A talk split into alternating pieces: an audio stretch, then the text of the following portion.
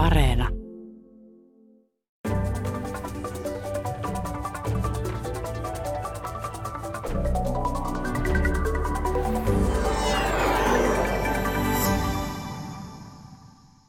Miten on selitettävissä, että kun Britannian talous syöksyi viime vuonna suurimmalla vauhdilla alas kaikista G7-maista, niin tänä vuonna se on taas nousemassa suurimmalla vauhdilla ylös G7-maista, siis prosentuaalisesti suhteessa omaan talouteensa.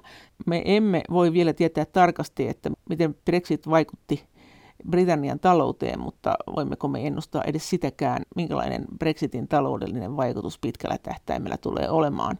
Ja miten on mahdollista, että Britannia on jo tehnyt lähes samat kauppasopimukset kuin EUkin EUn ulkopuolisten maiden kanssa ja on toimelijana tekemässä niitä lisää, vaikka aiemmin ennustettiin, että näiden neuvottelujen polku tulee olemaan hyvin pitkä ja kivinen. Ja kuinka todennäköistä on se, että Skotlanti saattaa erota Britanniasta ja liittyä EU-hun.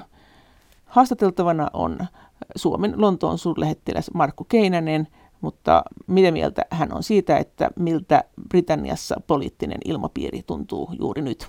Kyllä nyt Britannia on nousemassa viiden vuoden Brexit-vääntöjen jälkeen niin takaisin toimijaksi maailmalla. Että täällä nyt halutaan selvästi kääntää sivua jo, ja Brexitiin ollaan perusteellisesti jo kyllästyneitäkin ja väsyneitä.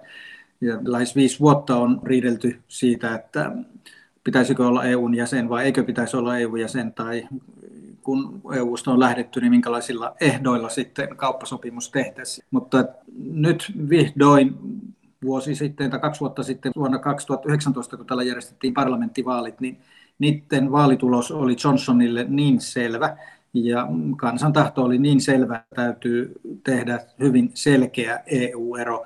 Ja sen jälkeen niin tilanne on ihmisten mielissä kyllä sitä kautta muuttunut, että nyt ei kannata enää haikailla läheisempää EU-suhdetta, EU-jäsenyyttä aiemmin kannattaneinkaan, vaan että, että pitää nyt yhdessä yrittää sitten tästä parhaalla mahdollisella tavalla selvitä. Eli sellainen iso muutos täällä on kyllä tapahtunut.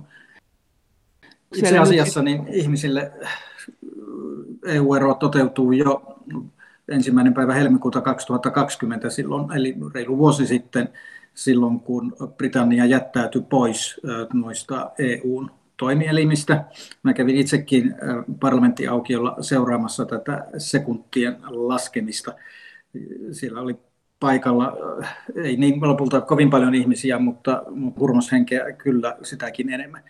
Sitten kun Britannia jäi pois näistä EUn instituutioista helmikuun alussa 2020, niin koko viime vuosi oli siirtymäaikaa, jolloin mikään ei varsinaisesti muuttunut, jolloin ihmisille ehkä jo vähän unohtukin, että mitä tämä EU-ero merkitsee, koska heidän silmissään EUsta oli jo todellakin erottu. Eli kyllä niin kuin sisäpolitiikassa niin tämä Brexit-teema on väistynyt taustalle ja, ja edes nämä kaupan hankaluudet ei, ei ole muuttanut tilannetta. Enää tämä ei ole keskusteluaihe. Neljä vuotta se oli, täällä oli pelkästään Brexit keskusteluaiheena, mutta nythän on tullut uutena asiana se, että kaikkea keskustelua täällä niin, niin dominoi, niin kuin muuallakin, niin koronakriisi. Ja tämä koronakriisin myötä niin itse asiassa Johnsonille on avautunutkin tämmöinen mahdollisuus kasvattaa omaa kannatustaan. Että tällä hetkellä konservatiivien ääniosuus on 42 prosenttia ja oppositiossa olevan työväenpuolueen 34 prosenttia. Ja Johnson on itse asiassa suositumpi johtajana kuin opposition puheenjohtaja. Ja tähän on ollut taas syynä se, että Johnson ja Britannia on onnistunut valtavan hyvin niin omassa rokoteohjelmassaan. Että täällähän on kohta rokotettu 60 prosenttia jo väestöstä ja kaikki aikuisikäiset on tarkoitus rokottaa heinäkuun loppuun mennessä. Ja tämä taas on niin kuin lisännyt sitten Johnsonin suosiota ja siinä on sitten jo päässyt unohtumaan se, että Britanniassa itse asiassa on Euroopan suurimmat kuolleisuusluvut yli 126 000 koronaan kuollutta jo tähän mennessä, mikä varmasti tulee myös niin kuin vaikuttamaan sisäpolitiikkaankin yleiseen mielipiteeseen, että tällä viikolla lievennetään nyt näitä tiukkoja rajoitustoimia. Britanniassahan on jo ilmaantuvuusluku pienempi kuin Uudellamaalla. Ja tällä viikolla pääsee jo parturiin ensimmäisen kerran sitten joulukuun ja tällä viikolla avautuu myös muut kuin ruokakaupat ja pubien ulkoterassit. Itse pubit ja ravintolat pysyvät vielä kiinni. Täällä on niin tämän kaltaista positiivista kehitystä nyt, joka, joka näkyy myös Johnsonin kannatuksessa. Ja, ja kun rokoteohjelma on näin hyvin onnistunut, niin, niin, niin se on tietysti vienyt oppositioltakin kritiikin eväitä. Mutta minkälainen on tällä hetkellä Britannian taloustilanne tämän Brexitin jälkeen ja koronavuoden jälkeen? Suomen Lontoon suurlähettiläs Markku Keinenen. Britannian kun sukelsi todella syvälle itse asiassa syvemmälle kuin yksikään muista G7-maista. Viime vuonna talous tippui 9 prosenttia, joka on suurin koskaan Britanniassa mitattu talouden lasku.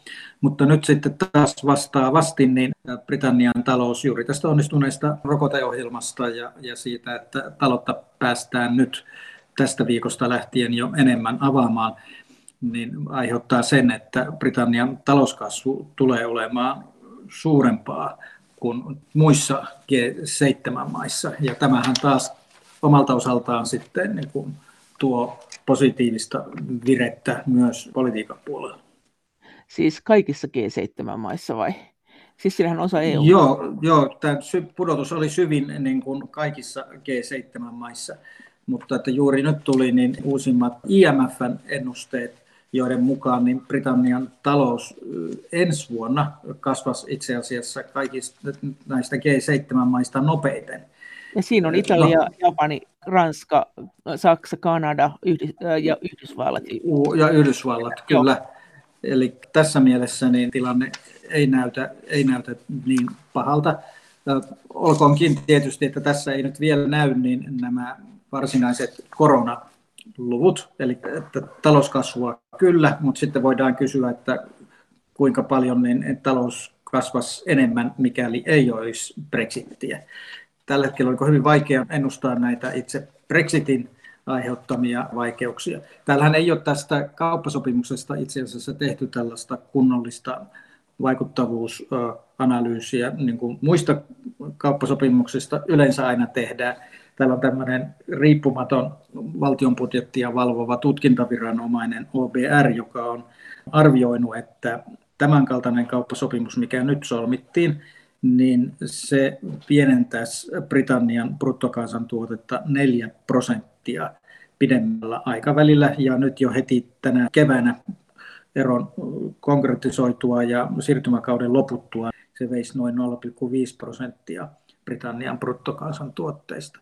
He ovat myös arvioineet, että vienti ja tuonti Euroopan unionista jäisi pysyvämminkin noin 15 prosenttia pienemmäksi kuin tällä hetkellä. Eli tämän tarkempia arvioita valitettavasti ei näistä Brexitin talousvaikutuksista vielä ole. Mutta kuinka luotettavaa esimerkiksi tämä on, että se Britannian talous nyt lähtisi kasvamaan, niin se ennuste? No joo, kyllä tämä on nyt IMFn ja ennuste ja sitten britit ovat itse arvioineet, antaneet vielä pikkusen suurempiakin lukuja. Ja, ja, ja nyt IMF ennusti kasvun olevan noin 5 prosenttia ja Britannia itse niin ensi vuonna niin jopa 7,3 prosenttia. Osinhan tässä nyt on taustalla tietenkin tätä suurta pudotusta, mikä Britannian taloudessa on ollut. Ja myös sitä, että Britannian talous tippui näin paljon, se johtui siitä, että täällä on hyvin iso rooli palveluilla. Ja nyt kun kaikki on ollut Britanniassa kiinni niin jossakin määrin melkein vuoden, niin, niin, niin se on tietysti vaikuttanut hyvin paljon kaikkeen palveluun, palvelujen tarjoamaan. Ja kun nämä rajoitteet purkautuvat, niin, niin, niin sen jälkeen tietysti kasvukin on nopeampaa. Että ei, en usko, että näin kovat kasvuluvut niin jatkuvat yli sen jälkeen, kun tämä koronatiputuksen yli on päästy. Tässä ohjelmassa pari viikkoa sitten, tai muutama viikko sitten, työelämäprofessori Pentti Pikkarainen, joka on siis ollut Suomen Pankissa ja valtiovarainministeriössä osastopäällikkönä, niin hän sanoi, että ei tästä nyt voi tästä Brexitistä tietää vielä, että mikä tämä lopputulema on, että 10-20 vuoden kuluttua on mahdollista, että on niin, että se onkin ollut taloudellisesti ihan järkevää. Mitä, mitä Britanniassa sanotaan? Uskotaanko siellä näin tai onko siellä tämmöisiä pitkän aikavälin ennusteita? Mitkä heidän tunnelmat tästä asiasta on? Kun täällähän on mm. kuitenkin aika laajasti sanottu, että ei, se on taloudellinen katastrofi Britannialle. Joo, no, tämä on hirmu hyvä kysymys asettaa, ja mä luulen, että ei tätä kukaan tiedä, ei tiedä brititkään. Että tässä nyt on paljon tietenkin Britannialla sitä, että tämä Brexit pitää tietenkin saada näyttämään menestykseltä ja, ja, ja myös toki mieluusti käytännössäkin sitä olemaan. Mutta faktahan on, että kun Britannian kaupasta kuitenkin 40 prosenttia viennistä menee Euroopan unioniin ja tuonnista niin yli 50 prosenttia on Euroopan unionista, niin kuinka tähän, miten tähän, tähän näin suureen keskeisen kauppakumppanin kanssa käytävään kauppaan niin vaikuttaa se, että, että tulee uusia kaupan esteitä. Eli että täällä ehkä pikkusen keskustelussa unohtunut se, että vaikka voidaan tietysti olla todella tyytyväisiä ja kaikki ollaan tyytyväisiä siitä, että on solmittu kauppasopimus, joka varmistaa kiintiettömän ja tullittoman kaupan, mutta fakta on, että silloin kun ei olla unionin sisämarkkinoilla, eikä kuuluta, unionin, eikä kuuluta Euroopan tulliunioniin tai yhteiseen tulliunioniin, niin silloin syntyy hyvin paljon tullien ulkopuolisia kaupan esteitä. Eli kaikki tämä paperisota, että tavarat pitää kuitenkin tullata, vaikka niistä ei makseta tullia. Ja kaikki tämä ja monet muut sitten, ehkä puutteetkin tällaisessa puhtaassa kauppasopimuksessa aikaisempaan olotilaan nähden, niin tulevat kyllä vaikuttamaan, että jotakin uutta kasvua pitää muualta saada. Hyvin keskeistä on, että miten investoijat jatkossa uskovat Britannian mahdollisuuksiin, että tuleeko tänne uutta, uutta investointia, kuinka onnistutaan muissa vapaakauppasopimuksissa. Britanniahan on niin kun, hahmottanut tilannetta niin, että, että he pystyisivät sitten tätä Euroopan unionin kaupan pienentymistä niin, paikkaamaan muilla kauppasopimuksilla. Heillä on nyt on mahdollista, kun he eivät kuulu Euroopan tulliunioniin, niin heillä on mahdollista solmia omia vapaakauppasopimuksia. Ja että sitä kautta saataisiin sitten korvaavaa. Ja erityisesti he katsovat Aasian suuntaan ja uusien kasvumarkkinoiden suuntaan siellä. Sitten on myös ajatusta, että tieteeseen ja teknologiaan pohjautuvalla talousmallilla niin kyettäisiin uutta kasvua aikaan saamaan tähän on tarkoitus nyt panostaa todella paljon. Tietysti voi sanoa, että olisi ollut mahdollista tehdä Euroopan unionin sisälläkin, mutta että se, mikä ehkä tulee niin kuin ylimääräisenä plussana, jos se nyt voi näin sanoa, että Britannialla on mahdollisuus tehdä omaa lainsäädäntöä ja, ja, ja ehkä tätä kautta sitten yrittää saada jonkinlaista hyötyä ja etua, mutta toisaalta myös Euroopan unionin kanssa solmitussa kauppasopimuksissa on hyvin tiukat kirjaukset siitä, että Britannia ei voi venyttää työelämän normeja tai sosiaalisia normeja tai ympäristönormeja tai valtion tukinormeja kovin pitkälle, koska siinä tilanteessa niin, niin, niin nämä sopimuksen turvamekanismit laukeavat ja niistä tulee sitten seuraamuksia. Eli tämä on todella iso kysymys, että löytääkö Britannia Euroopan unionin ulkopuolella niin uuden kasvun eväät ja sellaisen kasvun eväät, joka kiinnostaa sitten ulkomaisia investoijia. Toisaalta voidaan sanoa, että, että voi hyvinkin onnistua, että nythän kaikki Britannian lahjakkuus laitetaan sen puolesta toimimaan, että Britannia löytäisi jotain, jotain uutta ja selviytyisi hyvin tässä kansainvälisessä kilpailussa. Mutta onhan siitä sanottu, että nyt esimerkiksi tämä Japanin kauppasopimus on edullisempi, mitä Britannia nyt on tehnyt tuota Japanin kanssa kuin mitä on EUn ja Japanin välillä, plus että ne todennäköisesti Britit saa Yhdysvaltojen ja Australian ja Uuden-Seelannin kanssa myös kauppasopimuksia, toisin kuin EU ei oikein ole saanut ainakaan Yhdysvaltojen kanssa kovin nopeasti, että Plus se voi olla myös niin, että joku Britanniassa sijaitseva suomalainen tytäryhtiö niin voi tehdä kauppaa helpommin sen Britannian kautta kuin mitä se voisi tehdä suoraan, suoraan Suomesta. Onko tässä tämmöisiä etuja? Näet sä näitä? No joo, ei ne tietenkään poissulittuja ole mutta, ja hyvinkin mahdollisia, mutta että korvaako ne Euroopan unionin kanssa käytävään kaupan vaikeuksia, niin, niin, niin sen kysymyksen kyllä voi asettaa, että yhden tällaisen irrallisen erillisen vapakauppasopimuksen arvon verrattuna heidän suurimman kauppakumppaninsa kanssa käytävään kauppaan, niin on kyllä huomattavan paljon pienempi. Että, että täällä on niin kuin, siitä on ollut laskelmia, että mikäli USA kanssa syntyisi vapakauppasopimus, niin se nostaisi Britannian bruttokansantuotetta noin 0,1 prosenttia. Eli että näistä, näistä ei heti tule suurta korvaavaa. Mitä tulee tähän Japaniin, niin Britannia on kyllä onnistunut siinä, että hyvin lyhyessä ajassa niin saatiin vastaavat sopimukset niiden maiden kanssa, joilla, joiden kanssa EUlla oli jo oma vapaakauppasopimus, niin nämä saatiin niin kuin siirrettyä Britannian nimiin. Mutta hyvin pitkälti ne, aikakin oli vähän neuvotella niitä, niin olivat sisällöltään yhtä kunnianhimoisia tai kunnianhimoittomia kuin olivat EUn omat sopimukset. Tässä Japanin sopimuksessa tuli pientä lisää ekstraa EU-sopimukseen nähden, mutta että ne oli kyllä aika pieniä, että siellä avattiin tällaisia digitaalisen kaupan mahdollisuuksia ja brittiläinen homejuusto pääsi Japanin markkinoille, mutta että ei nämä muutokset ollut millään muotoa niin kuin merkittäviä. Nythän Britannialla on tarkoitus käynnistää toinen kauppasopimuskierros näiden maiden kanssa, joiden kanssa jo sopimukset on solmittu, ja yrittää saada niihin sitten enemmän kunnianhimoisempaa sisältöä. Ja erityisesti Britannialla haluaa niin saada sopimuksiin enemmän rahoituspalveluja ja palveluja koskevia vapautuksia. No tietysti myös on fakta, että Euroopan unionilla ei ole kauppasopimusta USA kanssa, eikä ole Intian kanssa, eikä ole Venäjän kanssa, eikä ole Kiinan kanssa. Ja jos Britannia jossakin näistä sopimuksista onnistuu, niin se on tietenkin plussa, mutta tällä hetkellä niin kuin mahdolliselta vaikuttaa ymmärrettävistä maailmanpolitiikan tilanteista johtuen, niin mahdollista vaan onnistua niin kuin Yhdysvaltain kanssa ja mahdollisesti Intian kanssa.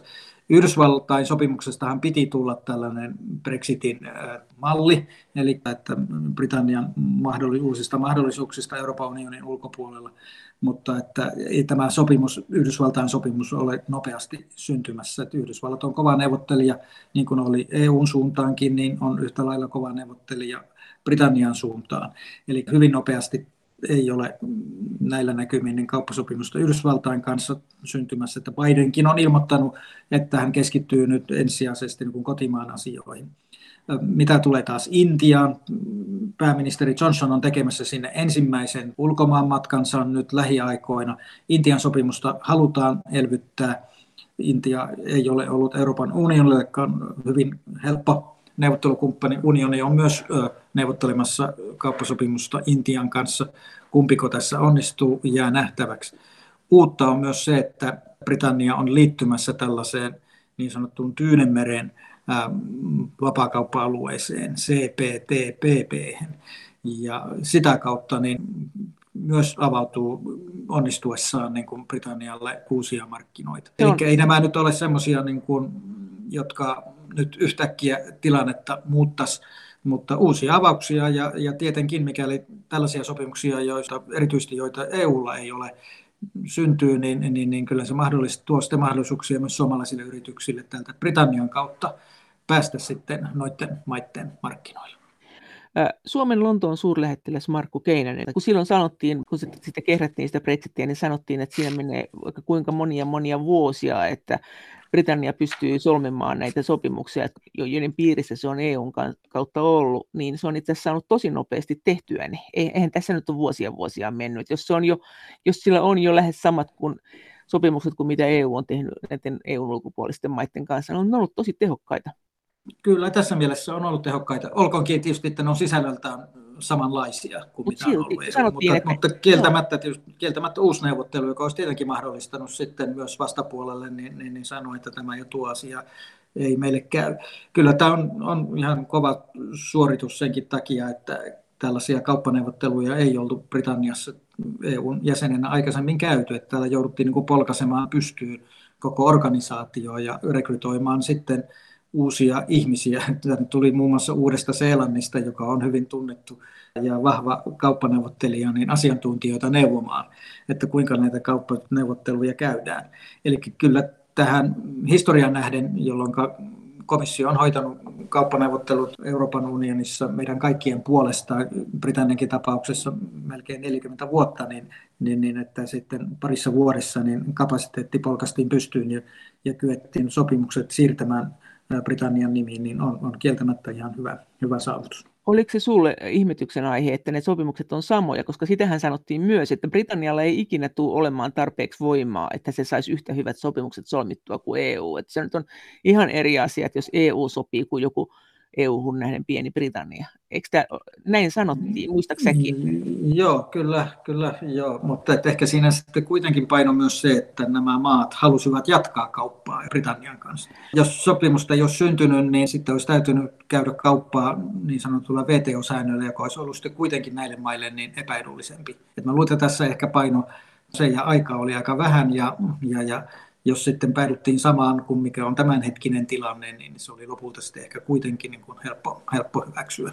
Eikö se Britanniahan, sillä on vielä Brasilia ja Saudi-Arabiankin kanssa nämä VTO, paitsi sitten tietysti Kiinan ja Intian, niin onko se Venäjän kanssakin, meneekö se VTOn kautta? Ja öö, joo, Joo, kyllä niin kuin Venäjän, Venäjän ja, ja, ja Kiinan kanssa niin mennään, mennään VTOn, VTOn no, kautta. No, mitä jotain Britanniassa puhutaan Brexitistä tällä hetkellä? Kadutaanko siellä? Tai siis mikä se on se keskustelu tällä hetkellä? Ollaanko sitä mieltä, että neuvottelut onnistu? Ollaanko vihaisia neuvottelujen suuntaan? Ollaanko vihaisia siitä, että tehtiin Brexit? Pelätäänkö tulevaisuutta? Mitä sanotaan julkisessa keskustelussa? Joo, et ei täällä tällaista niin kuin pessimismiä ole vallalla, että näin tässä nyt meni eikä tästä mitään tule. Eli esimerkiksi nämä käytännön vaikeudet, joita jo on kieltämättä ilmennyt, kun raja kanaaliin syntyi, vaikeuksia on ilmennyt niin elintarvikkeiden viejillä ja kalatuotteiden vienillä ja ja vaikeuksia on ollut myös sitten tällaisessa lyhytaikaisessa työskentelyssä. Muusikot ovat pitäneet kovasti meteliä omasta vaikeasta asemastaan ja mallit, vaateteollisuus, tämän kaltainen, jossa liikutaan paljon. Huolitsijat ovat olleet hyvin kriittisiä, että, että on, on paljon vaikeuksia vienille. Ja aurinkorannikon eläkeläiset ovat myös ilmaisseet tyytymättömyyttään, että ei tämä nyt ollut sitä, mitä heille kerrottiin, mutta ei nämä mikään ole niin kuin noussut sellaiseksi isoksi uutiseksi. Ja näihin ei ole hallituskaan sinällään tarttunut, vaan on sitten todettu, että, että näin se nyt on ja täytyy sopeutua. Ja myös on vyörytetty jonkun verran niin syytä EUn nimiin, että nämä vaikeudet johtuvat itse asiassa EUsta ja että EU on byrokraattinen. Ja tätä kautta on saatu sitten aloitetta itselleen. Britanniahan on itse asettanut pidemmät siirtymäajat niin maan tuonnille, eli että täällä esimerkiksi elintarvikkeet ja, ja vastaavat, niin niiden tullaus alkaa vasta lokakuussa. Tai että niin kuin tullataan, mutta että tämä tullauksen voi tehdä myöhemmin. Ja kauppa niin kuin Britannian suuntaan ei ole vielä niin kuin näyttänyt ihan koko totuuttaan tämän takia. Euroopan unioni ei vastaavia siirtymäaikoja ole antanut, ja sitä kautta sitten nämä vaikeudet tietysti korostuu ja, ja siitä saadaan niin tämän kaltainen argumentti. Sitten myös tässä on ehkä auttanut vähän se nyt, että tämä rokotekeskustelu, jota EU on käynyt siitä, että pitäisikö rokotteiden vientiä Britanniaan rajoittaa, niin tämä on saatu sitten täällä jo aika jopa ihan EU-jäsenyyttä kannattaneidenkin silmissä näyttämään siltä, että, että onko tämä nyt ihan reilua kuitenkaan näinkään. Ja tästä on tullut myös sitten semmoinen tietty argumentti EU-kriittisyydelle. Vastikään julkaistiin mielipidemittaus, jossa niin kuin tällä hetkellä yli 50 prosenttia itse asiassa niin kuin Britannian kansalaisista niin suhtautuu negatiivisesti Euroopan unioniin ja 35 prosenttia vaan myönteisesti. Itse asiassa kun vuonna 2016 tämä kansanäänestys järjestettiin, niin silloinhan 52 prosenttia halusi lähteä unionista. Kun nyt kysyttiin samaa, niin 37 prosenttia lähtisi edelleen. Ja taas unionin jäsenyyttä kannattavien määrä on pysynyt suurin piirtein samana, eli noin 48 prosentissa. Eli nyt on vaan tullut siirtymään, että osa on epävarmempi siitä, että, että oliko tämä järkevää, mutta että kannatus ei ole kuitenkaan radikaalisti muuttunut. Eli ei tästä Euroopan unionista niin sellaista isoa aihetta saa. Mutta miten tästä eteenpäin? Millä tavoin Britannia aikoo edetä nyt Brexitin jälkeen? Suomen Lontoon suurlähettiläs Markku Keinänen. Tähän sivun kääntämiseen ja uuteen ajatteluun, niin siihen tietenkin Johnson nyt vahvasti pyrkii ja ihmisetkin sitä haluaa, että halutaan sitä visiota. Ja Britanniahan julkaisikin nyt tällaisen Global Britain, globaali Britannia selonteon, joka pitää sisällään sekä ulkopolitiikan että turvallisuuspolitiikan että puolustuspolitiikan ja kehityspolitiikan. Ja tällä selonteolla niin haluttiin luoda sellaista uutta visiota Britannian selviytymisestä ja pärjäämisestä maailmalla. Tässä selonteossa, niin vaikka se on niin ulko- ja turvallisuuspoliittinen selonteko, niin siinä on hyvin vahva tällainen tiedepohjainen lähestymistapa ja että korostetaan, että tieteen ja teknologian avulla niin Britannia saa tällaista vaikuttavuutta maailmalla ja, ja vahvistaa kilpailukykyään ja vahvistaa sitä kautta sitten niin kuin omaa tämmöistä resilienttiyttään. Ja, ja tällä selonteolla myös niin kuin halutaan niin kuin viestiä siitä, että Britannia ei ole sisäänpäin käpertyvä toimija, vaan haluaa olla globaali ja, ja voima, joka toimii niin kuin hyvien asioiden puolesta. Eli että tällaisilla niin kuin avauksilla halutaan luoda kuvaa Britannian selviytymisestä. Ja sitten tämä rokoteohjelman onnistuminen on myös yksi tällainen argumentti, että sitä Johnson on paljon käyttänytkin, että nyt kun olimme nopeita ja reagoimme nopeammin kuin Euroopan unioni ja kun hyödynsimme tiedettä ja kun hyödynsimme niin kuin yrityksiä ja enemmän kuin ehkä Euroopan unionissa tehtiin, niin tämä olisi niin sellainen uusi malli, jolla Britannia selviää maailmalla tulevaisuudessakin olemalla ketterämpi kuin, kuin Euroopan unioni.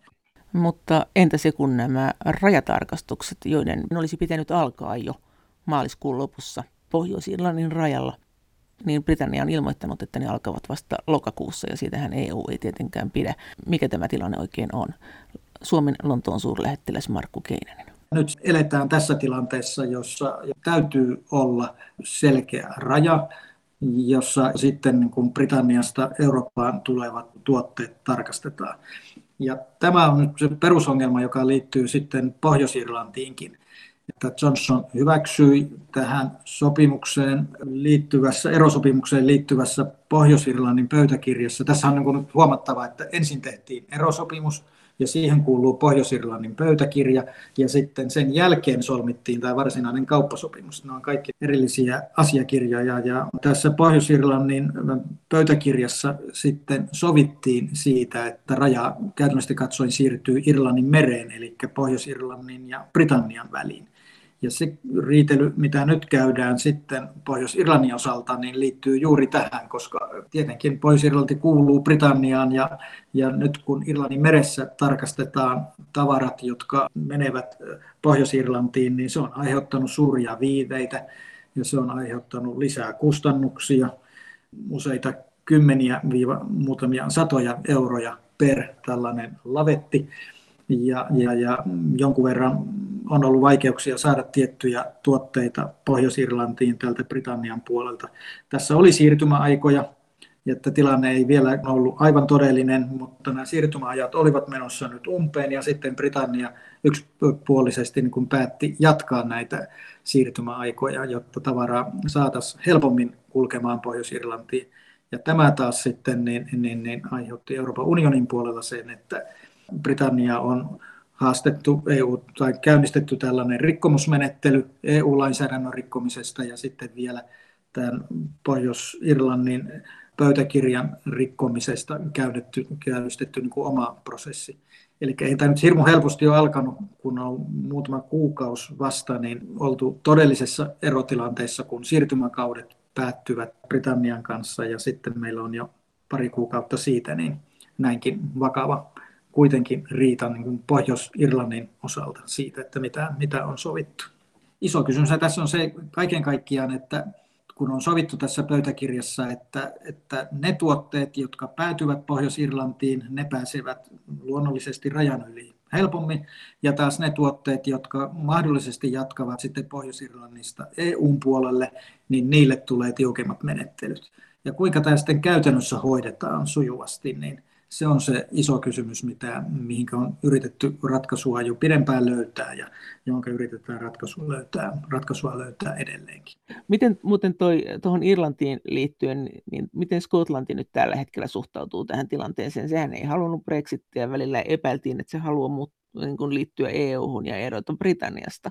Mikä, miten tämä keskustelu tällä hetkellä voi? Kyllä, jos sisäpoliittisesti ajatellaan Johnsonin asialistaa, lähikuukausille, niin kyllä siellä ehdottomasti yhtenä korkeimpana tai ylimpänä olevana asiana niin on Skotlanti ja Skotlannin mahdollinen vaatimus niin itsenäisyyttä tuota, koskevasta kansanäänestyksestä. Eli Skotlannissa järjestetään aluevaalit nyt toukokuun kuudes päivä, ja mikäli Skotlannin kansallismielinen puolue SNP saavuttaa niissä aluevaaleissa enemmistön, niin he ovat ilmoittaneet, että he edellyttävät, että Skotlannin itsenäistymisestä järjestetään kansanäänestys ja mahdollisesti jopa vielä tämän vuoden puolella. Ja tällä hetkellä niin kuin mielipidemittausten mukaan niin tällainen sen enemmistön saavuttaminen voi hyvinkin olla mahdollista, että viime vuoden aikana on järjestetty useita mielipidemittauksia ja niissä Skotlannin itsenäisyyttä kannattavien osuus on ollut noin 51-59 prosenttia.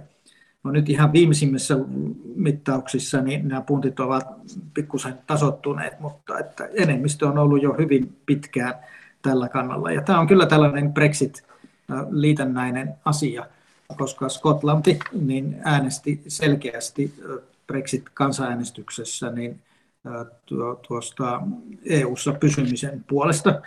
Ja, ja nyt vielä varsinkin, kun tämä Britannian linja EU-neuvottelussa oli niin tiukka, että, että Britannia pysyy täysin erossa EUn sisämarkkinoista ja tuliunionista, niin tämä on vielä entisestään niin lisännyt sitten Skotlannissa ajattelua, että, että Skotlannin olisi parempi olla EUn jäsen mieluummin kuin kuulua, kuulua Britanniaan.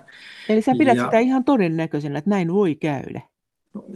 En mä ehkä sanoisi niinkään että, mutta että täällä kuitenkin keskustellaan asiasta, että tällainen vaatimus voidaan asettaa, että, että kansanäänestys pitäisi järjestää. Eli tämä on siinä mielessä niin kuin Johnsonille todella, todella vaikea paikka. Että, kyllä Johnson on sanonut itse, että ei ole järkevää näissä koronaoloissa niin kansanäänestystä järjestää. Kansanäänestys järjestettiin vuonna 2014 ja silloin oli tarkoitus, että tämä kansanäänestys on niin kuin kerran sukupolvessa ja että hän ei tule tällaista uutta kansanäänestystä niin, niin, niin hyväksymään.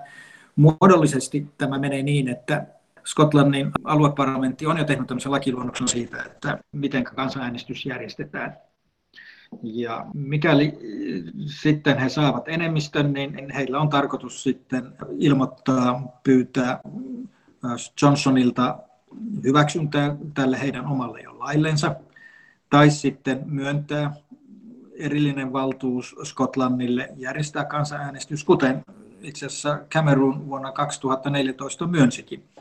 Tai sitten kolmas vaihtoehto, että brittihallinnon täytyy sitten oikeusteitse niin kuin kumota tämä Skotlannin vaatimus. He ovat ilmoittaneet, että he eivät lähde itsenäisyyttä hakemaan niin, että, että sille ei ole sitten taas keskushallinnon hyväksyntää, koska on tiedossa, että tämmöisessä tilanteessa varsinkaan niin EU-jäsenyys ei onnistuisi. Mutta mutta kyllä tämä tulee aiheuttamaan niin kuin ihan valtavasti keskustelua niin lähiviikkoina ja, ja, ja lähivuosina. Tämä on sinänsä hauska, mikä ei kuulu millään lailla mihinkään, että nyt sitten Skotlannista tulee lopullisesti tasavalta. En tiedä tuleeko, en tiedä tuleeko joo, että, että, että mä uskon, että no joo, mutta ja täällä on mielipidemittauksissa, niin kyllä niin kuin ihmiset uskoo, että kymmenen vuoden sisällä niin näin se voi olla. Jopa englantilaiset sanoo niin. On se kyllä jännä, jos me sen nähdään vielä. Mutta ne joutuu sitten käymään kokonaan nollapisteistä jäsenneuvottelut. Vai luulet, ne joutuu sitten käymään ihan nollapisteistä jäsenneuvottelut kyllä. Ja se onkin mielenkiintoista, koska heillä on sitten varmaan sitten samaan aikaan olisi käytävänä keskustelut niin kuin eroamisesta Britanniasta ja sitten myös keskustelut Euroopan unioniin liittymisestä. Ja, ja, ja, ja, ja jos, mikä on semmoinen välitila, missä sä sitten olet, että, että ja kuinka kauan tällainen kestää ja, ja miten talous, että, että, että Skotlannin talouttahan tuetaan hyvin paljon niin kuin Britanniasta. Ja ei niin, sekään ole niin kuin ihan itsestäänselvyys. On niin kuin laskettukin, että itsenäinen Skotlantin joutuisi aloittamaan noin 8 prosentin budjettivajeella, joka on aika kova öljyn hinta on pohjoisessa niin kuin laskussa. Skotithan saa siitä osansa niin kuin tietysti muutkin.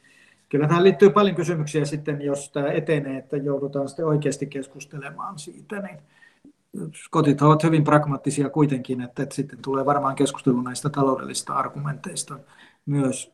Ja EU-erohan tarkoittaisi käytännössä katsoen sitten sitä, että, että, että sitten syntyisi kova raja niin kuin Britannian suuntaan ja, niin. ja EUn suuntaan taas kauppa olisi vapaata.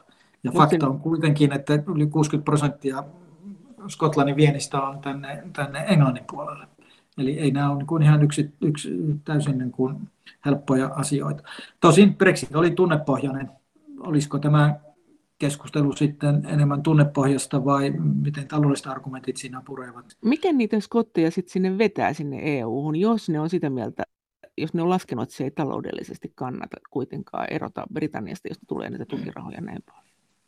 Mutta ehkä voidaan ajatella, en tiedä mikä on itsenäisyyden hinta, mutta toisaalta myös niin, että tässä on tietyllä tavalla myös niin hyvin pitkään, tai nyt erityisesti tämän, tämän Brexitin kautta syntynyttä tyytymättömyyttä siihen, että, että kun he äänestivät edellisen kerran vuonna 2014, niin silloin ei ollut pöydällä sitä vaihtoehtoa, että, että Britannia ei olisikaan Euroopan unionin jäsen. Että, että Skotlannissa halutaan niin kuin identifioitua myös niin kuin hyvin vahvasti Euroopan unioniin ja sitä kautta, kautta Euroopan unionin alueisiin. Mutta miten tämä Brexit näkyy kauppojen hyllyllä tavalliselle kuluttajalle tällä hetkellä? No, ei se näy kauppojen hyllyllä vielä ja osin ehkä siitäkin, että Britannia on itse antanut pitkät siirtymäajat elintarvikkeille, jotka Britanniaan tulevat. Ja että kauppiat ovat kyllä löytäneet sitten, jos jotakin toimitusvaikeuksia on jostakin ollutkin, niin vaihtoehtoisia reittejä. Tämä jonkun verran näkyy Pohjois-Irlannin kaupoissa alussa, mutta sinnekin on sitten löytynyt niin vaihtoehtoisia reittejä. Ja itse asiassa Pohjois-Irlannissa ne vaihtoehtoiset reitit sitten ovat Irlannin puolelta, mikä on ehkä osa syykin siihen, että, että tilanne on kärjistynyt. Missä se on eniten näkynyt, niin se on kaikessa nettimyynnissä. Eli että Britanniahan ei saa vastaavalla tavalla nyt kuin aikaisemmin niin tuotteita ostettua vaikka Suomesta. Esimerkiksi, että kaikki nettitoimittajat, pienemmät varsinkaan, niin, niin eivät halua ennen kuin tilanne ja menettelyt selkiintyvät, niin eivät ole halunneet omia tuotteitaan Britanniaan viedä. Ja postissa on ollut ihan huomattavia viiveitä, että täällä Britanniassa Suomesta lähetetyt joulupaketit useat tulivat vasta maaliskuussa. Eli että kyllä niin kuin tämän kaltaista pientä hankaluutta ja vaivaa on, mutta että ei mitään todella merkittävää. Suomen Lontoon suurlähettiläs Markku Keinänen, äh, mutta siis käytännön elämässä se Brexit ei vielä tavallaan näy sillä suoraan. Tietenkin voidaan sanoa, että jos talous sakkaa, niin kyllä se näkyy, mutta se, se näkyy tietysti EU-kansalaisten asemassa siellä ja brittien asemassa EU-alueella, joka tietysti vaikuttaa ihmisten elämään kovastikin, mutta ei, ei sitten muuten, vai? Joo, ei se näy sillä tavalla. Tässä oli pitkä siirtymäaika myös, että tavallaan päästiin hehkuttelemaan sitä, että Britannia lähti Euroopan unionista helmikuussa, helmikuun alusta 2020, kun Britannia jättäytyi pois EUn elimistä, mutta että koska sovittiin, että sen jälkeen on vuoden siirtymäaika, jolloin kaikki jatkuu niin kuin ennenkin. Eli jo meni yksi vuosi niin, että, että, että luonnollisesti Brexit ei näkynyt mitenkään ihmisille. No nyt sitten, kun syntyi tämä kauppasopimus ja Britannian siirtymäkausi päättyi, niin tämän kauppasopimuksen myötä kuitenkin niin kauppaa käydään, olkoonkin, että, se on paljon vaikeampaa. Ei ole koskaan Euroopan unioni solminut kauppasopimusta, jossa pyritään lisäämään kaupan esteitä. Että että yleensähän kun solmitaan kauppasopimuksia, niin niillä pyritään poistamaan niitä. Mutta nyt oltiin tilanteessa, jossa hyvin toimiva kauppa, niin sille rakennettiin uudet esteet. Eli että siinä mielessä tietysti on selkeää, että, että näitä esteitä tulee. Vuoden alku ei ollut ihan niin kaoottinen kuin oletettiin. Kauppa on kyllä niin kuin laskenut huomattavasti ja vienti Euroopan unioniin jopa 60 prosenttia Britanniasta. Mutta toisaalta näitä tammikuun lukuja ei vielä voi ottaa ihan täysin todesta, koska koronaepidemia aiheutti sen, että on aiheuttanut sen, että kauppaa on käyty paljon vähemmän. Myös mitä tulee näihin muihin vaikeuksiin, niin korona on aiheuttanut sen, että ihmiset eivät matkustele, joten nämä rajalla tapahtuneet muutokset ei vielä ihmisille näy. Myös Brexitiin valmistauduttiin siten, että ostettiin lisää varastoihin tavaraa, jolloin ei ollut niin paljon tarvettakaan sitten tammikuussa käydä kauppaa. Että tämä todellinen tilanne selviää tilastojen valossa, kun nähdään helmikuun ja maaliskuun kauppaluvut. Tilanne tasottuu, mutta että on oletettavaa, että, että kyllä kauppaa Euroopan unionin kanssa tullaan useita prosenttiyksikköjä vähemmän käymään tulevaisuudessa kuin tällä hetkellä. Tämä ei ole vielä johtanut mihinkään isompiin työttömyysaaltoihin, mikä myös johtuu nyt tietenkin tästä, tästä koronatilanteesta myös. Jonkun verran on niin erilaisia toimintoja siirtynyt Euroopan unionin puolelle, jakelukeskuksia esimerkiksi ja tämän kaltaista toimintaa. Eli kyllä tällaista siirtymää tulee varmaan jatkossakin tapahtumaan.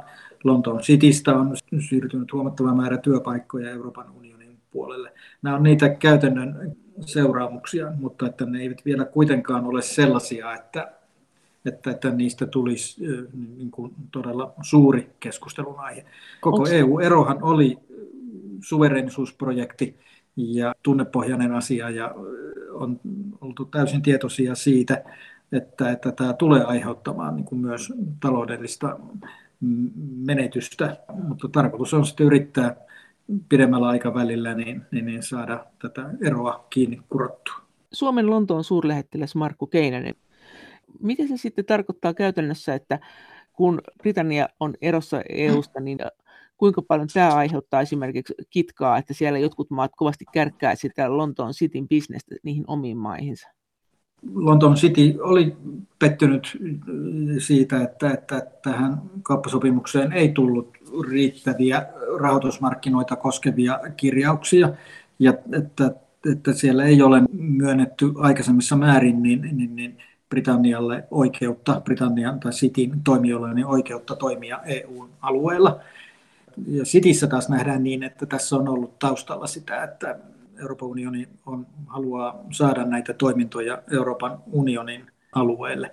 Mutta kun tilanne on tämä, kun se on, niin sitten Cityssä taas nyt nähdään, että, että he koettavat nyt kehittää sitten muita uusia malleja, joilla, joilla niin kuin City säilyy houkuttelevana.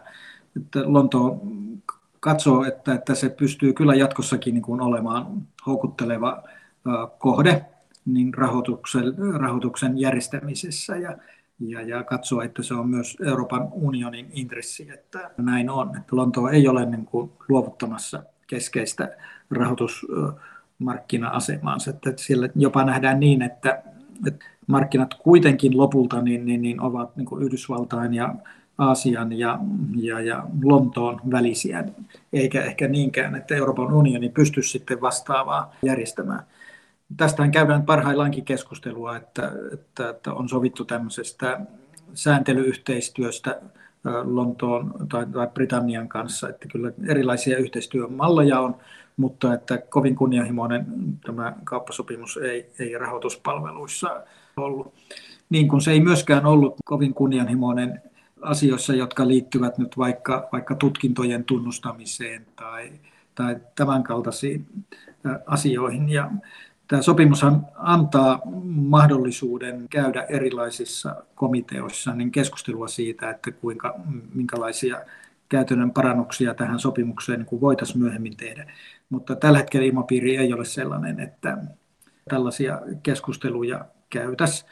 Eli Britanniassakaan ei ole nyt halua heti, kun EUsta on päästy eroon, niin alkaa sitten neuvottelemaan uudelleen asioita, joilla tuotas Britannia lähemmäksi Euroopan unionia. Toinen semmoinen itse asiassa iso asia, joka tässä sopimuksessa ei ole, on ulko- ja turvallisuuspolitiikka. Että Euroopan unioni olisi halunnut, että tähän sopimukseen tulisi mekanismit, joilla, joilla yhteistyötä jatkossa ulko- ja turvallisuuspolitiikan puolella tehtäisiin. Mutta tähän ei taas ollut Britannialla haluja. Eli kyllä tässä vielä on asioita, joista varmasti jollakin aikavälillä niin pyritään ratkaisuja hakemaan, mutta että tällä hetkellä tilanne ei sellaiselta näytä. Suomen Lontoon suurlähettiläs Markku Keinänen, mitkä EUn pahimmat pelot on ollut Brexitin suhteen ja on tällä hetkellä? No, pahin pelko ehkä oli se, että sopimusta ei syntyisi ja nyt kun sopimus syntyy, niin yksi pelko on kuitenkin pois. Toinen pelko, voi olla vahva sana, mutta että huoli ehkä se, että kuinka Britannian oma lainsäädäntö lähtee eriytymään EU-lainsäädännöstä ja syntyykö siitä sitten kilpailuetua Britannialle. Nyt on muistettava, että me ollaan annettu tulliton ja kiintiötön brittitavaroiden maahantuonti Euroopan unioniin, joka on niin täysin poikkeuksellinen järjestely. Ja Britannia on hyvin lähellä sijaitseva maa, jolla on, ihan eri asia, niin se, että miten, miten paljonko tuotteita tulee Britanniasta tai paljonko tuotteita tulee sitten vaikka Brasiliasta. Eli kuinka Britannian oma lainsäädäntö lähtee eriytymään, erityisesti valtion tuissa ja, ja kilpailulainsäädännössä ja, ja työelämän normistossa, ympäristönormistossa. Tämähän oli yksi isoista kiistakysymyksistä myös tässä vapaakauppasopimusneuvottelussa – EUhan olisi halunnut, että Britannia seuraa EUn lainsäädäntöä enemmän, mitä tulee valtion tukiin ja kilpailuasioihin, mutta tästä ei yhteisymmärrykseen päästy, jolloin lopputulokseksi tuli se, että sopimukseen on kirjattu erilaisia periaatteita, joihin Britannia on sitoutunut, ja sitten tässä sopimuksessa on aika selkeätkin menettelyt niihin tilanteisiin, joissa sitten katsotaan, että tämä lainsäädäntö on eriytynyt liikaa, niin silloin on mahdollista ryhtyä tällaisiin niin sanottuihin korjaaviin toimenpiteisiin. Mä luulen, että tämä on yksi sellainen, mitä varmaan aika tarkkaan seurataan. Nyt ja me seurataan sitä täällä lähetystössäkin ja, ja sitä seuraa unionin edustusto täällä Lontoossa, että minkälaista lainsäädäntöä Britanniassa niin kuin tulevaisuudessa tehdään. Miten kun sä sanoit, että tässä EUn ja Britannian välillä ei tosiaan ole nyt näitä tulleja, mutta kuitenkin on näitä tullimuodollisuuksia, niin onko se se ainoa rasite siinä periaatteessa ja kuinka rasittavia ne on ne muodollisuudet? Ja jos tulee tämmöinen digiharppa, niin onko, onko se tämmöistä näin, että aa, täytän 70 paperia saadakseni jonkun erän jonnekin myytyä vai onko se niin, että tämä tulee niin kuin digitalisaation kautta helpottumaan tämä juttu? No joo, Britannialla oli sellaista toivettakin, että näissä neuvottelujen vaiheissa, että, että, että varsinkin tämän Pohjois-Irlannin tilanteen kohdalla, että, että tämän rajan voisi korvata tämmöisellä digitaalisella rajalla, jolloin, siis jolloin tavara kuitenkin pystyisi, pystyisi kulkemaan, mutta että se osoittautuu, että sellaista ei vielä vaan ole, että sellaista tekniikkaa ei kerta kaikkiaan ole. Että sellaista ei valitettavasti vielä ole, ja kyllä se käytännössä tarkoittaa just tuota, minkä kuvasit, että, että tarvitaan niin kuin valtava määrä paperia sen saman tavaran maahan saamiseen, johon aikaisemmin ei tarvittu paperia ollenkaan. Eihän tämä tarkoita sitä, etteikö kauppa olisi mahdotonta, että sitten vaan täytyy niin kuin täyttää ne paperit ja laittaa siihen sitten aikaa ja resursseja, että ne tehdään oikein. Ja, ja tämä tietysti monelle pienelle yritykselle on sitten aika, aika iso asia, varsinkin yritykselle, jotka, joka ei ole käynyt kuin kauppaa Euroopan unionin ulkopuolella. Mutta toisaalta sitten myös voidaan kyllä nähdä, että kaikista maailman maista, jotka ovat näitä niin sanottuja kolmansia maita, EUn ulkopuolisia maita, niin kyllähän Britannia nyt tulee jatkossakin olemaan niin kuin helpoimmasta päästä näitä maita. Että eihän täällä aseteta mitään niin kuin ylimääräisiä esteitä tai rajoitteita, vaan että pyritään niin kuin mahdollisimman juohevasti asiat hoitamaan ja yritysystävällisesti. Eli että siinä mielessä, niin vaikka Britannia ei EU-jäsen nyt olekaan, niin ei se heikennä kuitenkaan niin suomalaisten yritysten mahdollisuuksia verrattuna muihin maailman maihin, päinvastoin. mikä tämä, kun sanoit äsken näin, että, että ei ne anna niin periksi, että kyllä ne aikoo olla talousmahti jatkossakin. Mitä EU pelkää tämän Lontoon Cityn suhteen? Jotain pelkojahan on ollut ilmeisesti. Joo, pelkoja kyllä oli. Mä luulen, että ne on niin jonkun verran hälventynyt, että, että Britanniasta ei tulisi tämmöistä Singapore on Thames-tyyppistä toimijaa kuitenkaan. Mitä se tarkoittaa Singapore on Thames? Sellainen niin hyvin vapaa, vapaasti toimiva, toimiva niin kuin aasialainen talous. Ja osittain myös sen takia, että, että Cityn pitää kuitenkin säilyttää se, se uskottavuus toimijana ja, ja näillä, näillä normis, normeillaan joka on myös ollut niin kuin tärkeä osa Cityn, Cityn menestystä. Mutta mut että... mut, kun sä sanoit tuossa Singapore on Thames ja aasialainen meininki, niin mikä se asia on? Mitä EU ei halua, että siellä tapahtuu? Joo, no ehkä tämä Thames viittaa enemmän niin tämmöiseen työelämänormistoon ja ympäristöön ja, ja sosiaalipuoleen, eli ylipäätänsä niin kuin löysempään lainsäädäntöön. Tiedetäänkö yhtään mitään, että paljonko Cityn liikevaihto on romahtanut Brexitin myötä, jos kerran nämä EUn e sisällä olevat nämä pisteet on saanut lisää liikevaihtoa? Ihan tarkkoja lukuja ole, mutta että ei se ole mitenkään niin kuin merkittävästi vielä ainakaan. Ei voi puhua romahtamisesta millään muotoa. Ja tämä Cityhän on aika iso Britannian bruttokansantuotteeseen arvoa tuova, muistaakseni 8 prosenttia bruttokansantuotteesta tulee, tulee Citystä. Et...